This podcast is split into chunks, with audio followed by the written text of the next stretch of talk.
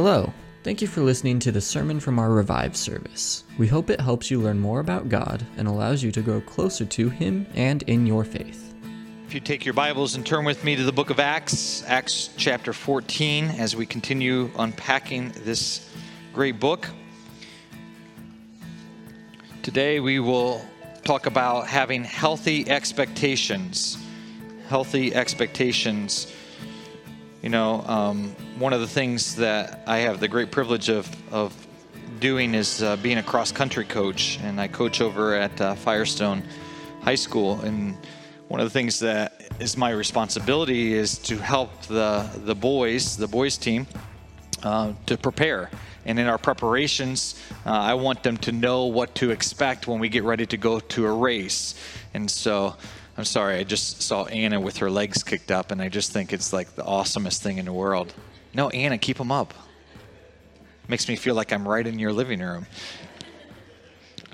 Um, and so uh, this past week we were running, yesterday we were running up in Huron. And so um, doing our scouting, um, you know, finding out that it's really amongst uh, cornfields, farm fields. And, uh, and, and so uh, I said it's going to be pretty flat. The course is going to be pretty flat. And then I listed kind of here's the teams that are going to be there so that they understood and knew what the expectation would be as they arrive, what they could look forward to. And there were certain rules, certain things that were guidelines that were laid out because of COVID and what we were allowed to do and what we weren't allowed to do as a team and what the starting line would look like and how the finish would happen. So we talked all about that before we actually got there so that way everybody would have an understanding of what the expectation as you look forward to arriving, what you would see. Um, I've tried to do, that a little bit on our Canada wilderness leadership trips as well. And, uh, and that's really hard to do because as people prepare for Canada and you tell them what it's going to be like, um, there's nothing like being there.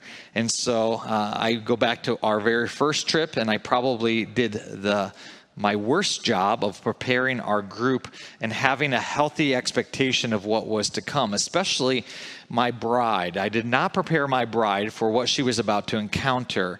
Uh, and, and not only did I not communicate well, I did not help her prepare to have the right tools. And so when she wanted the, the, the bug net uh, to help protect her from the mosquitoes, I said, Oh, you don't need one of those. Um, sure enough, the mosquitoes were much worse than my first original trip uh, on our trip. And then it rained about every day and it was just miserable and it was really really hard. And i didn't do a good job of helping our group understand what the expectation looks like and what that that that uh, not only looks like but as we walk through it what it's going to entail. What's what's it going to cost? What's it what's it going to mean to you as you walk through that? And so one of the things that i think when we come to church, and even as we come um, trusting Jesus as our Savior, I don't know if we always do a good job of communicating a healthy expectation. Now, let me define for you what I think is a healthy expectation. A healthy expectation is this I tell you what it's going to look like, you hear me, and you hear what that expectation is, you understand fully what that expectation looks like, and you're able to communicate that back. It's one thing if I have an expectation, I tell you what to do, and you don't get it. All right, that's not a healthy expectation. It's kind of like uh, premarital counseling as we sit down with uh, the couples. And one of the things that we, uh, an analogy that I've shared is um, with the wives or the soon to be wives, um, to share and to make sure that you communicate really well. Don't have this expectation that if you tell your husband to take out the trash, that he's going to automatically do it. Don't put the trash right in front of the doorway, expecting him to think, oh, I need to take out the trash. All right? Don't expect, don't have an expectation of that you're trying to communicate in such a way that he's going to probably miss it. I know I've missed that. And so when we talk about a healthy expectation, I want us to really dig into the word this morning as we look at this and unpack Acts 14, verses 19 through 23, for us to kind of get a glimpse of what is a healthy expectation of how God sees the church, how, how God desires for us to look. How does our daily life, how should it look? How should we live? And so that healthy expectation, I think, is really, really important. Um, let's read it together, and then uh, and then we'll kind of go back and walk through. It's a smaller portion, but it's full of meat this morning. And so, one of the things that um, my final prayer this morning was, um, Lord, help me not to give too much of the pie. And I've said this before. I've been giving. Uh, I try to give you a piece. Um, a couple weeks ago, I gave you the whole pie, and I think I've pushed it into your face, and some of you were gagging on it. There's a lot here, and so I want to dig in here. Um, but uh, we're starting in verse 19. Um, Paul and Barnabas are in Lystra. Um, they've encountered the, the, the man who was lame from birth. Um, Paul spoke to him. He saw his faith. He spoke to him. He rose and walked, leaped around. Um, he was uh, he sprung up. He was he he was healed. A miraculous. It was a miraculous encounter. And so, as the people of Lystra saw this, um, they wanted to worship um, Paul and Barnabas as gods. Uh, they saw them as, uh, as false gods, as Zeus and Hermes. And so Paul and Barnabas uh, approach the crowd. They jump in the middle of them and they beg them not to offer the sacrifices. And so um, we're left off in verse 18 that even with these words that Paul shared, uh, they scarcely restrained the people from offering sacrifice to them. And so now let's join in verse 19. It says, But Jews came from Antioch and Iconium, and having persuaded the crowds, they stoned Paul and dragged him out of the city, supposing that he was dead. But when the disciples gathered about him, he rose up and entered the city and went, and on the next day he went out with Barnabas to Derbe. When they had preached the gospel to that city and had made many disciples, they returned to Lystra and Iconium and to Antioch, strengthening the souls of the disciples, encouraging them to continue in the faith, and saying that through many tribulations we must enter the kingdom of God. And when they had appointed elders for them in every church, with prayer and fasting, they committed them to the Lord in whom they had believed. So they, they, they are amongst the crowd. Now, there's probably some time here. It doesn't say immediately. There's some time that probably goes goes on because what we see here in verse 19, there is a traveling missions group. All right, this traveling missions group is uh, Jews from Antioch, uh, Pisidia, and Iconium. And this missions group is going to go and tell all these people how horrible and bad Paul is, Paul and Barnabas.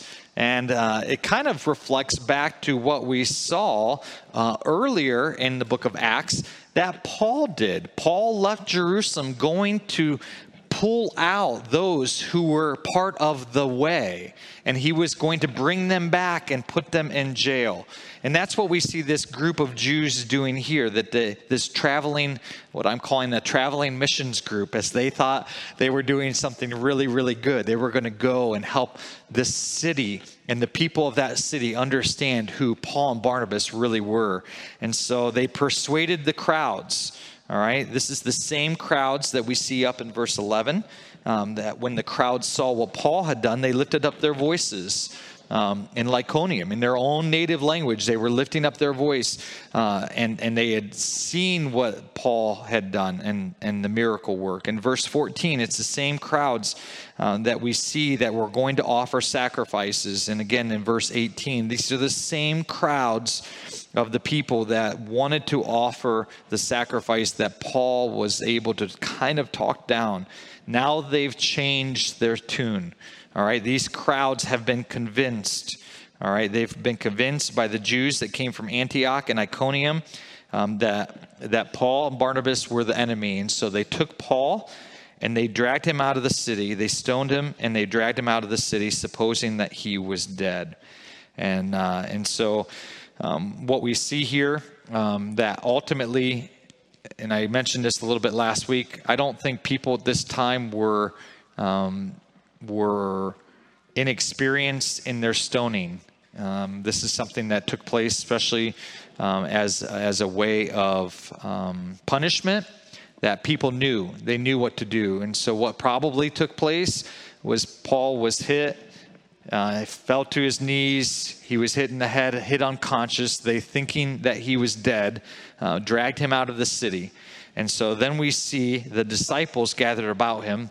This word disciple is the same word that's used for those who are trusting in Jesus all along the way here as the gospel goes from Jerusalem and scattered abroad. This isn't the 12 or the 11 disciples. This is the same term for those who are part of the way. These are followers of Jesus. And as the followers of Jesus are here in Lystra, um, they surround Paul, and as they surround Paul, they're begging and praying, asking for God's healing touch. And what happens? The disciples gathered about him, and he did what? He laid dead, right? He stayed dead. They buried him. No, he rose up. You know what?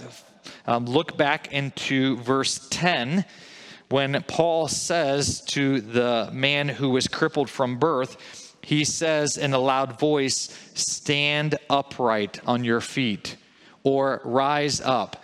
It is the same term that Paul says for this lame man that is going to be used for even himself it's just phenomenal when you think about here's a man who's just been healed who's been able never able to walk and here's paul who's stoned and and thinking to be left for dead that god would touch him and that he would have the same miraculous touch of god as this lame cripple and he would be able to rise up. Only our god could do that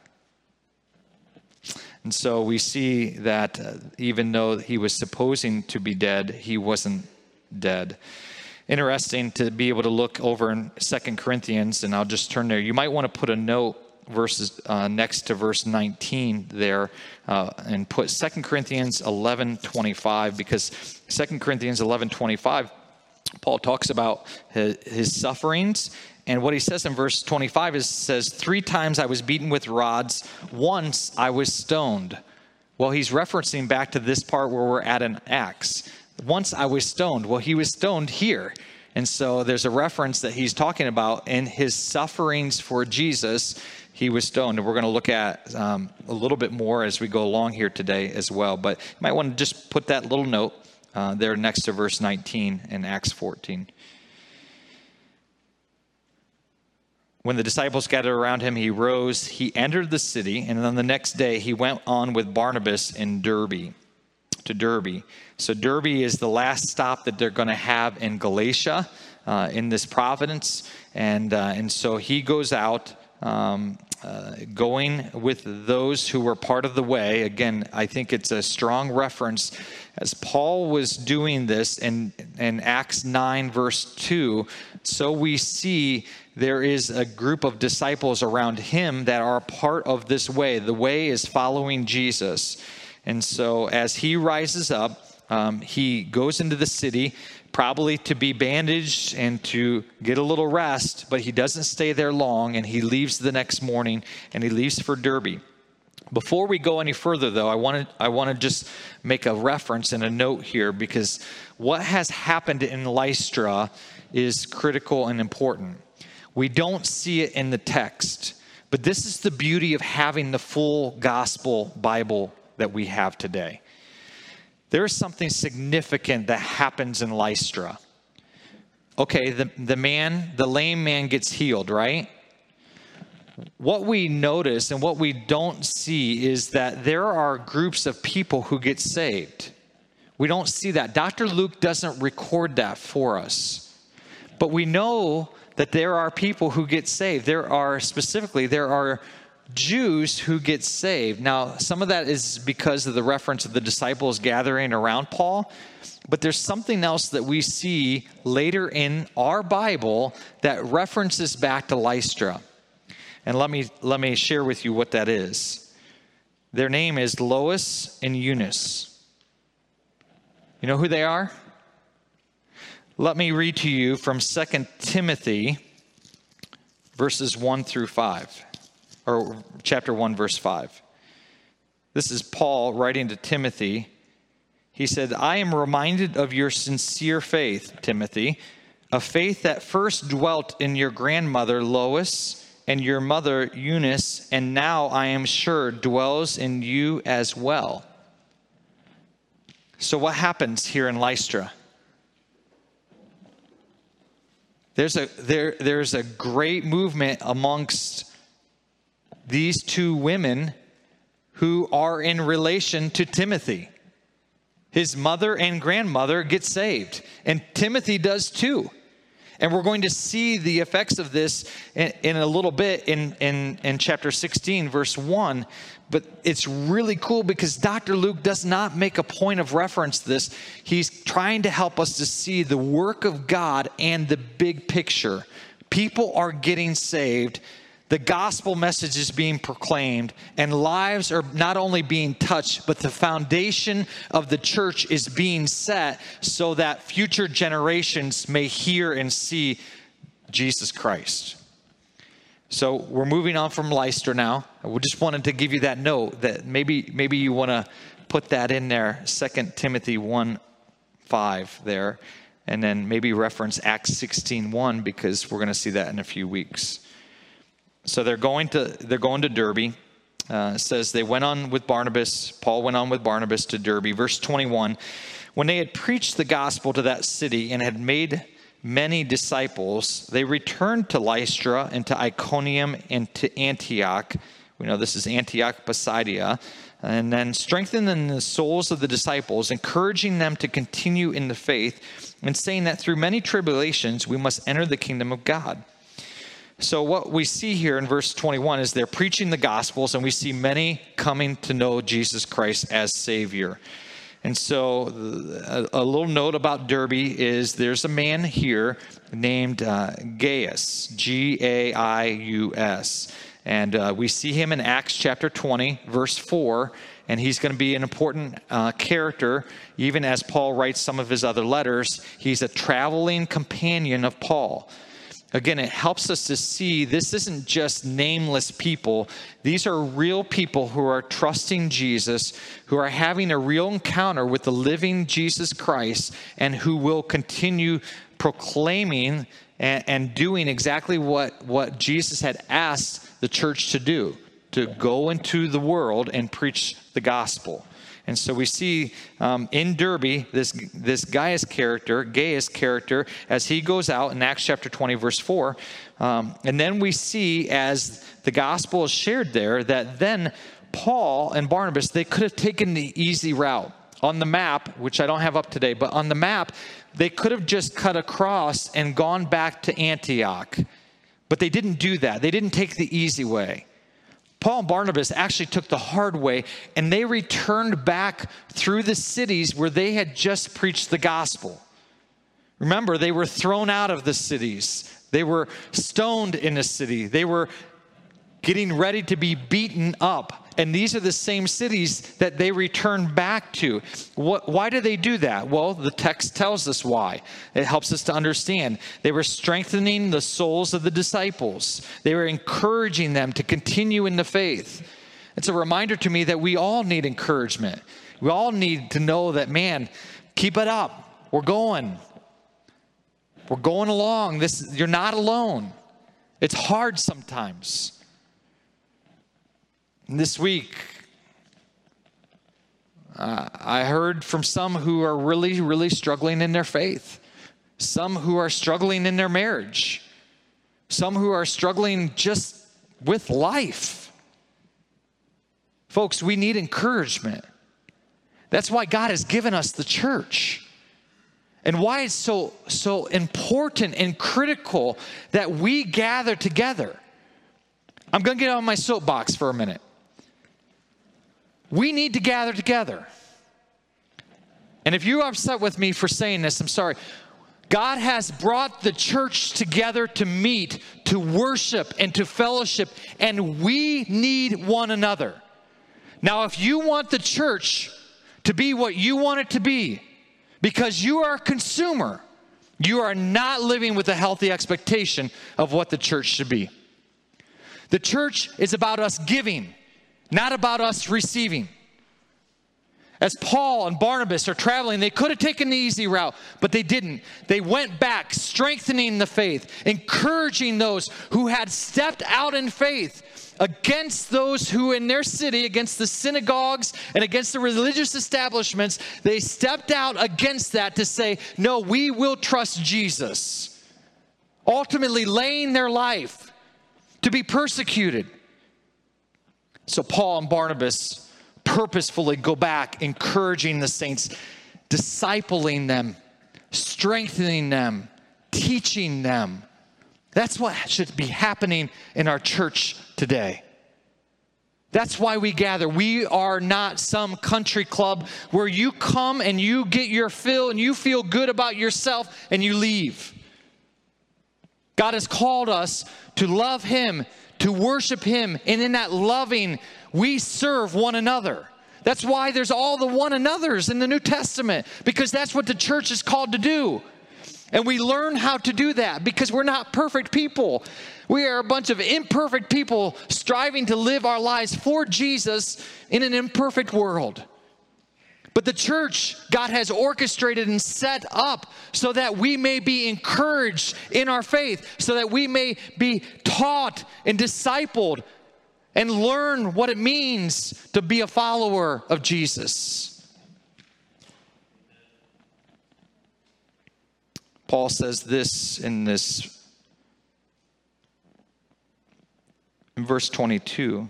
So they're strengthening the souls of the disciples, they're encouraging them to continue in the faith, and saying that through many tribulations we must enter the kingdom of God. Do you know what we want today? We want life easy. And when there's threats, we want to push them aside. And when, when there's difficulty, we want the easy way out. We have got to stop the Western mindset of consumerism. In our church and in our lives, God calls us passionately, and He says, You will face tribulation. You will face hardships. It will take place. It makes me think of what Jesus said back in Matthew when he was teaching his disciples early on with the Sermon on the Mount. And this passage reminded me of Matthew chapter 5, verse 10 Blessed are the those who are persecuted for righteousness' sake, for theirs is the kingdom of heaven. That's what Paul is saying here. He's reiterating the message from the Sermon on the Mount of, that Jesus preached. He's saying, Listen, you will suffer. There will be persecution on your way to heaven. Blessed are those who are persecuted. It doesn't read, Blessed are those who are comfortable. And actually, those who are lukewarm are spit out. It's time to get on fire. Verse 23, Dr. Luke records for us, and he says, And when they had appointed elders for them in every city, with prayer and fasting, they committed them to the Lord in whom they had believed. So, what we see here is that Paul and Barnabas um, set up the structure um, and then later would give qualifications of leadership for the church. They appointed, or that same term there could be used for ordained, they appointed or, or ordained elders or pastors, leaders of the churches as they went from city to city there were churches that were started, and Paul, Barnabas, felt so compelled that they needed to set up these leaders. One of the things that we're doing right now that you probably got word this week or last week was uh, we've asked for nominations for leaders. And people that have come and told me and said, Well, I don't feel qualified, or I don't think I can do that. Think about these leaders. Most of them were going to the Jewish synagogues. They had a knowledge of the Old Testament, but they had heard about Jesus as Paul and Barnabas preached. They accepted Jesus as Christ as Savior, but they didn't have any formal teaching of what they needed to do in the church. Not at this time. Paul appoints them as leaders, he sets a structure, but they remember, they don't have the written New Testament gospel. Paul can't say, hey, just read First Timothy and you're going to know what you need to do as leadership. Paul points them to leaders trusting and trusting them and trusting that God was going to teach them and to show them and that they would learn along the way what it meant for the church to look like. We're no different. We're not looking for perfect people to lead in our church. But as leaders, God calls us to live faithfully for Him. And I'm confident that God will show us as we are faithful to Him what that looks like. Now, we have some qualifications today, and I'm sure Paul used those qualifications even as he started these churches in these cities. We see that list of qualifications in 1 Timothy 3, verses 2 through 7. What we see is there is there are faith communities that have been formed in these cities. There is a faith community that has been formed right here at West Hill. Paul entrusts the leaders but notice with prayer and fasting, he commits them to the Lord. They commit them to the Lord. It's a central part of our lives, prayer is. And fasting probably should be as well. Let me encourage you to do something like that. Pastor Ed has been uh, talking about our prayer time and the call to prayer. If you didn't pick up one of the booklets, you can still do that and join us in our 40 days of prayer. Let me encourage you take a day and fast, take a meal and fast. Spend time again. Let me let me give you an illustration. A couple weeks ago, I'm sitting at a pastor's breakfast with some of my pastor friends. We're, we're having breakfast, and uh, one of the pastors starts sharing about how he was preaching through Daniel and uh, how he God was working in his life. And we talked a little bit about that, but we also talked about this is a guy who who is a mega marathon dude. So he's an ultra, what's called an ultra marathoner. So he had just run a hundred, a hundred miles that weekend, a hundred mile race. I know it's crazy. I would never do that, but a hundred mile race like that weekend. And, and, and so I asked him in the group, I said, what, what compels you to do something like that? Why would you do that? And he said, Listen, when, when I get to the point where I know I can't do it anymore, I'm broken and I know how much I need to trust in God. He says it's exper- experiential theology. I have to experience it in order to truly understand it. See, what we want is we want the easy way. Oh, I'll experience that popcorn. I'll just throw it in the microwave. It's easy. A couple minutes, it's all done. Used to be you had to get the, the cob and you would get it and you would get the little kernels off of it and you would put it in, in, in over the fire Oh, yeah, that's right. You had to go get wood. Oh, you had to split wood and then build a fire and then put your. But we have convenience today. And so through this conversation, he says that. And I said, I said, so how does that relate to what you were preaching through in Daniel? And he said, well, he said, I fasted from meat. I said, oh, really?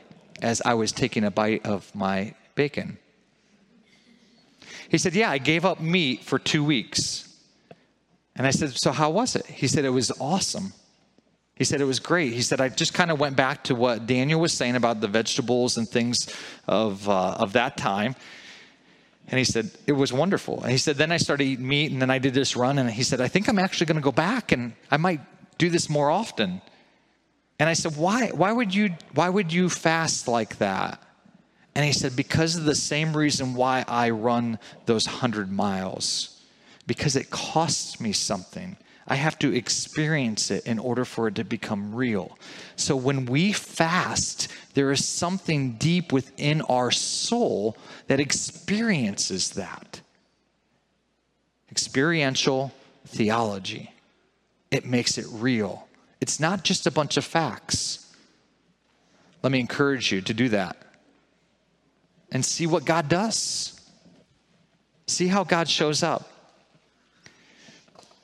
I won't tell you everything, but I'll tell you that then I that sent me on a journey um, of fasting without meat, and uh, it was great. It was hard.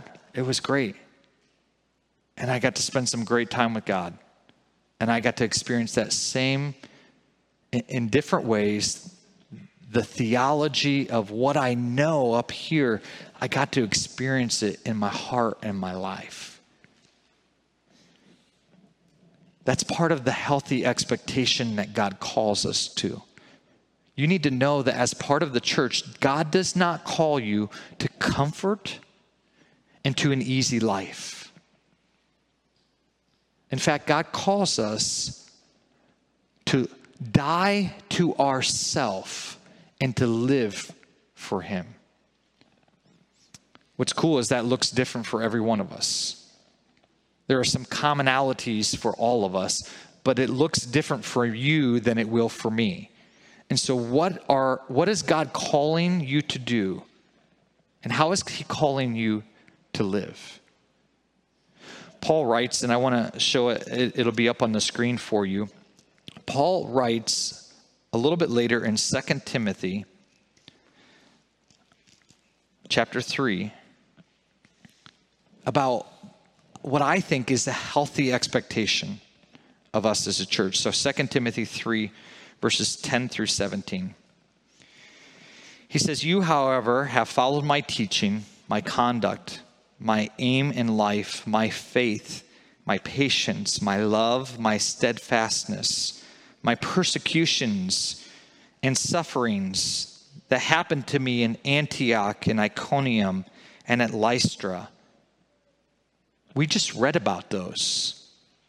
We just read in Acts 14 and 13 about these persecutions that he's telling Timothy years later. He's saying, Timothy, you saw that. You followed my persecutions and sufferings. Which persecutions, verse 11, which persecutions I endured, yet from them all the Lord rescued me. I know there are some frightened people who are living each day frightened by the coronavirus. I respect the virus. It is real, it has killed people, and it will kill people. I do believe that my God is greater than a virus, though. And if God calls me to die because of a virus, He calls me to die. And the same for you. Do not live your life in fear.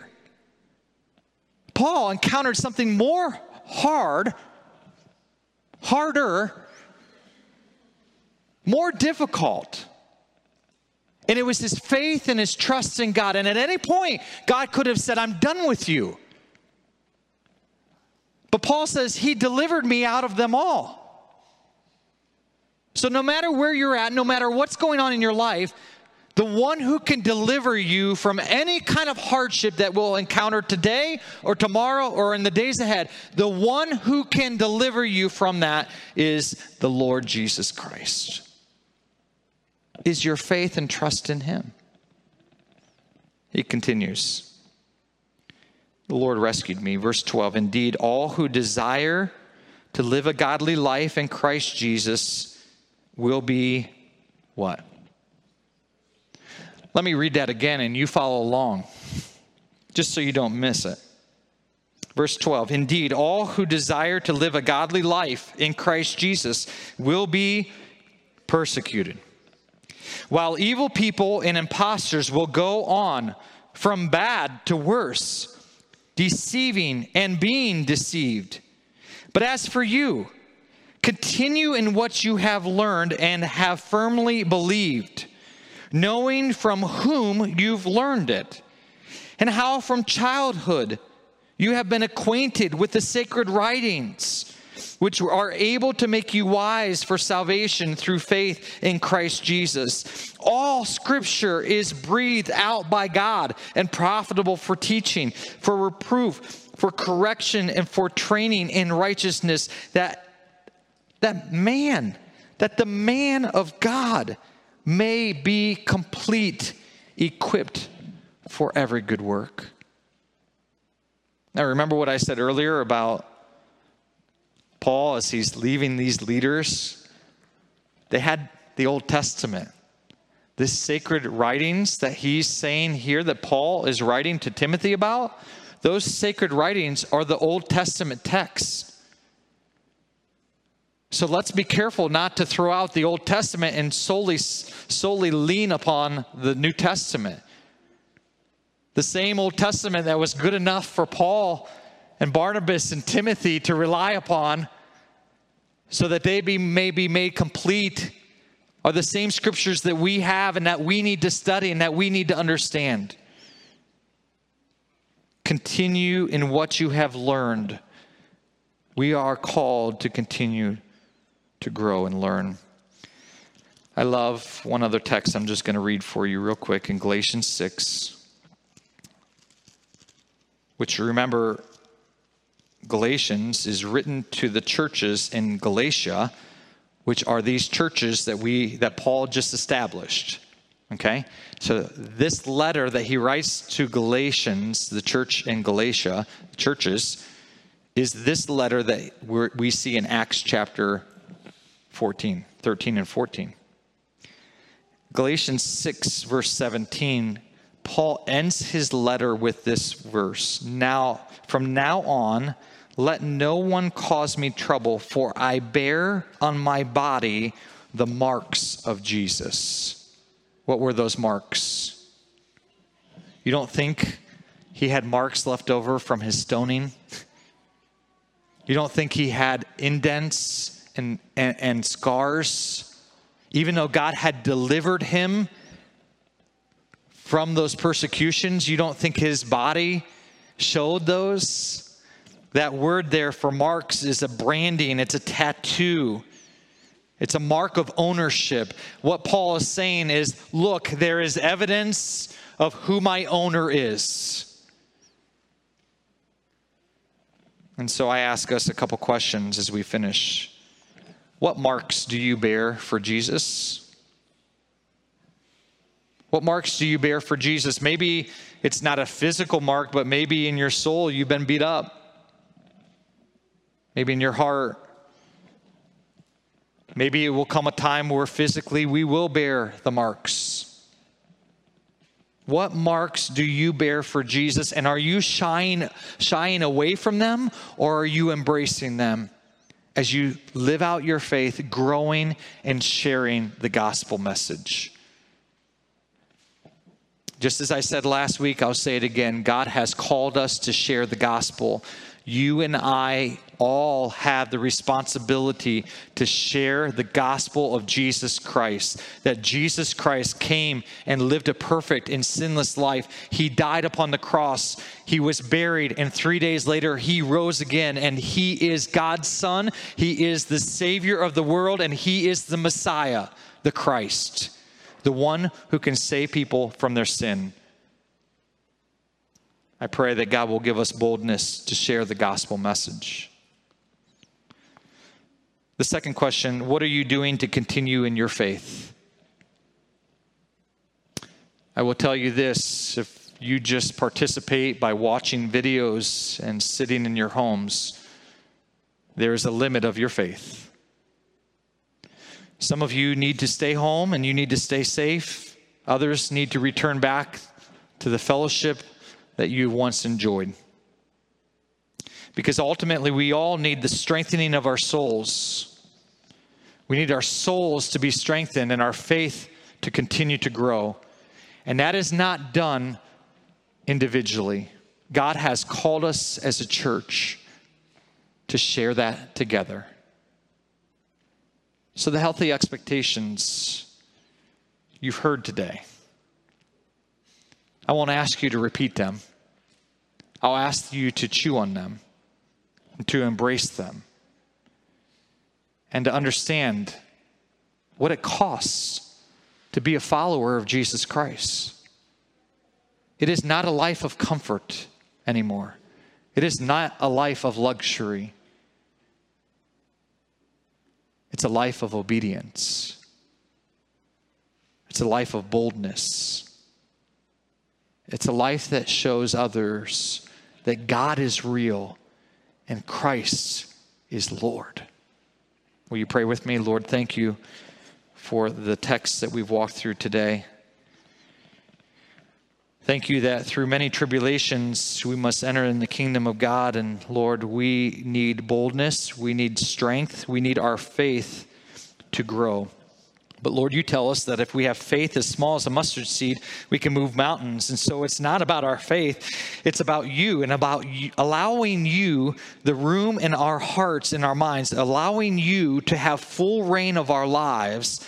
And instead of us dictating to you how our lives should look, we need to give you our lives in fullness. And so, Lord, I pray that there would be people who are listening today who would do that.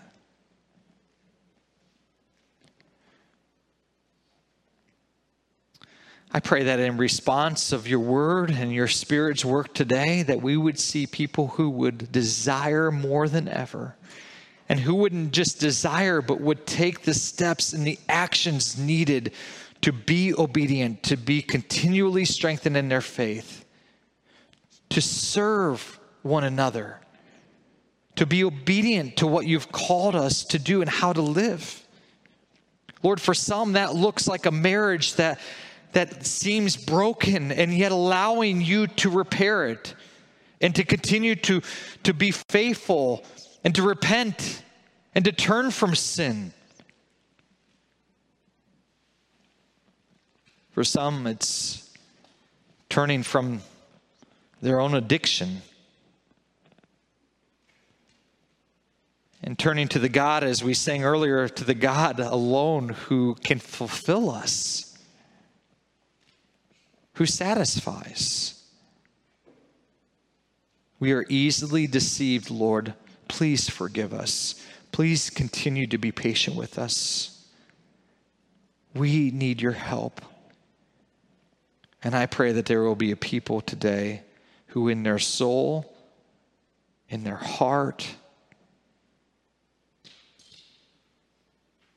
they would be willing to suffer through tribulation, through hardship, that they would be faithful to the sacred writings that we enjoy today, that we would live out our faith in a true way so that the world may know that there truly is a Savior and His name is Jesus. We thank you for Him. And we know that through Christ, all things are possible. And so help us as we move forward from this day, Lord. We love you. Lord, you know how I love our people. Lord, you know how I desire for them to grow in their faith. Lord, this has been a difficult year, and you know that.